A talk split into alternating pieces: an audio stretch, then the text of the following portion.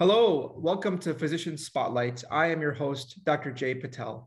Physician Spotlight is a forum to learn more about our outstanding physicians in the field of nutrition and discuss important topics and ideas.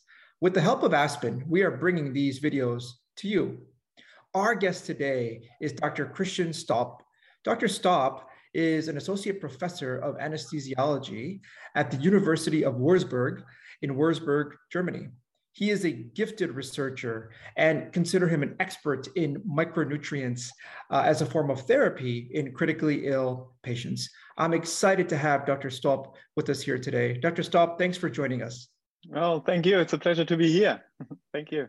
Dr. Stoppe, you know, one of the questions that always gets asked uh, on these videos is, you know, how did you get started in clinical nutrition? So, yeah, basically one of the um, uh, key moments in my life of research was when I was meeting Daren Heyland on the uh, International Congress of Intensive Care Medicine in Brussels.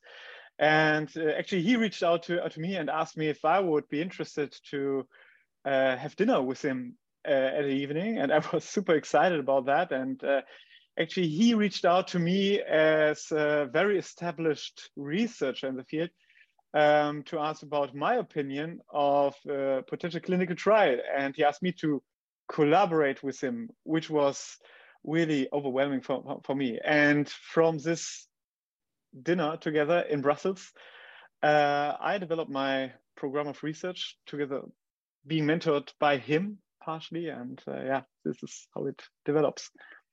Yeah, that's remarkable. You know, it's amazing how one encounter can really change the trajectory, you know, of your career. Can you tell us a little bit more about the, the value of mentorship and, and what that's meant to you as you've progressed in your career? Oh, absolutely. So during my uh, time in, when I was in the face of an as an early career scientist, I always had, had great mentors. So uh, with with whom I'm meeting, uh, I was meeting, uh, for example, twice during the week or at least once during a week. And I had always good mentors to whom I could reach out, um, to whom I could send emails, and they were quite responsive.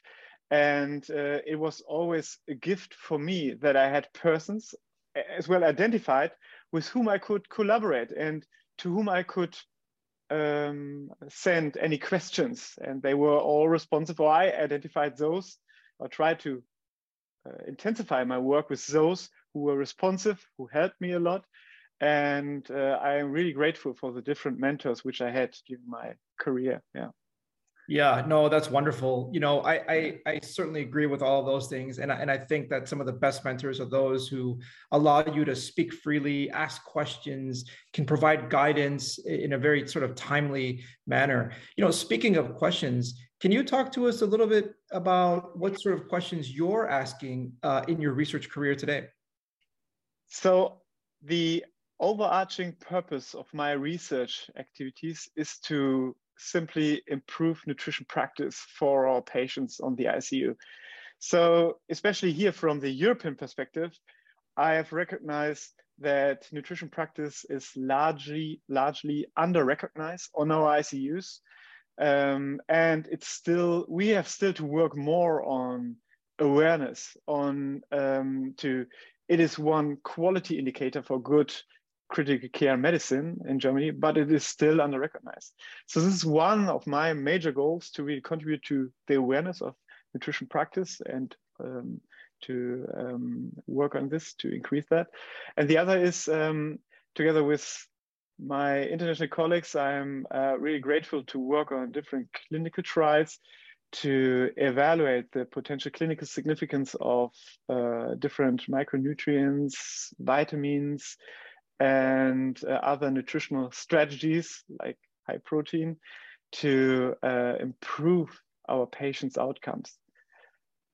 One of the uh, yeah, one of the uh, you know hot areas right now is metabolic you know resuscitation, where you know as you know very well, um, using high doses of uh, micronutrients to really uh, affect the trajectory of how our critically ill patients will do. Can you talk to us a little bit about which specific micronutrients uh, you're interested in and um, where you think we're going uh, with metabolic resuscitation.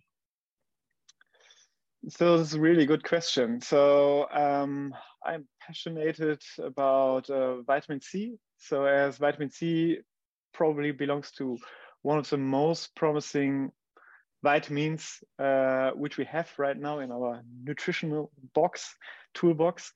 And uh, beyond that, I'm interested in vitamin D as, as well. There exist different strategies. We have learned a lot during the past decade about vitamin D, where it works and where it maybe not works. And maybe this is a segue to the to the other point, the other aspect. So from the from the pathophysiology, we all know that we need vitamin C, we need vitamin D, we need selenium or other micronutrients, but it is a key aspect to identify those patients who are in need for specific therapies, therapeutic approaches, to identify patients, and on the other hand, to identify such patients who are maybe who, who not benefit from specific therapies like, like these. So we really have to focus on on patients who are on uh, who have a specific need for these micronutrients or vitamins here. Yeah. Yeah. Yeah. No, that's excellent. You know, uh, one of the other questions that gets asked a lot uh, in this forum is, you know, what kind of advice or what would you say to somebody who is just starting off? And let me maybe preface by saying somebody might look at your career trajectory and say, wow, he's really reached, you know, uh, the top of the mountain or he's getting close to the top of the mountain, you know. But when you were maybe at the bottom of the mountain looking up, you know, I imagine it was quite daunting, uh, as it was for me, for example. You know, what advice would you give to somebody who might be looking up at that mountain, you know, and having trepidation about their career and where it's going? Uh, what kind of advice would you provide? So uh, maybe I'm, I'm, not in the position to give already advices because uh, I'm, I'm, not at.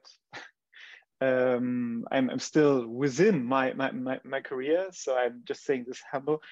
Um, so, but one of the key factors of success was that I always had a great team. Um, so, with whom I could critically discuss research projects, research questions, clinical questions, which I had. So, I tried to reach out to different people, clinicians, attending physicians, consultants from different specialities. I tried to to to to, to learn from from, from them. I I did not want to sell my opinion. I just wanted to listen to, to them, to collect different viewpoints. And with all of that, we, not, not I only, we as team try to identify a strategy to move on. And I, I, I was really grateful that always during the different phases of my career, I had great teams, great friends and colleagues who were all keen to um, develop the best way to move on. And I think this is really critical that you have a team to where you have the the philosophy of radical candor, where you can critically discuss specific questions to move on together with one solution uh, or one answer in the end. And I think this is really one, one key factor of, of success. And of course, um, try to reach out to people who are uh, stakeholders in the field uh, if they not not respond, try to reach out to others. And um, I think this is really very important to talk with different people, get their opinion, collect perspectives, and I think this is really an asset for a successful career. And yeah, yeah, no, that's wonderful. You know, I couldn't agree more. I, I think science is really a team sport, and it's you know the beauty of what we do is that those individuals who start off as our colleagues you know soon become you know our friends that we can just you know um, spitball with and uh, run ideas by. and i couldn't agree more. Dr Stoppe, thank you very much for that sage you know advice. You know at this point i would like to thank you you know for joining us today. I would also like to thank aspen for their partnership for this forum Thank you for joining us today. And depending on where you are, have a wonderful day or night. Thank you so Thank much. You much. It was a pleasure. Thank you.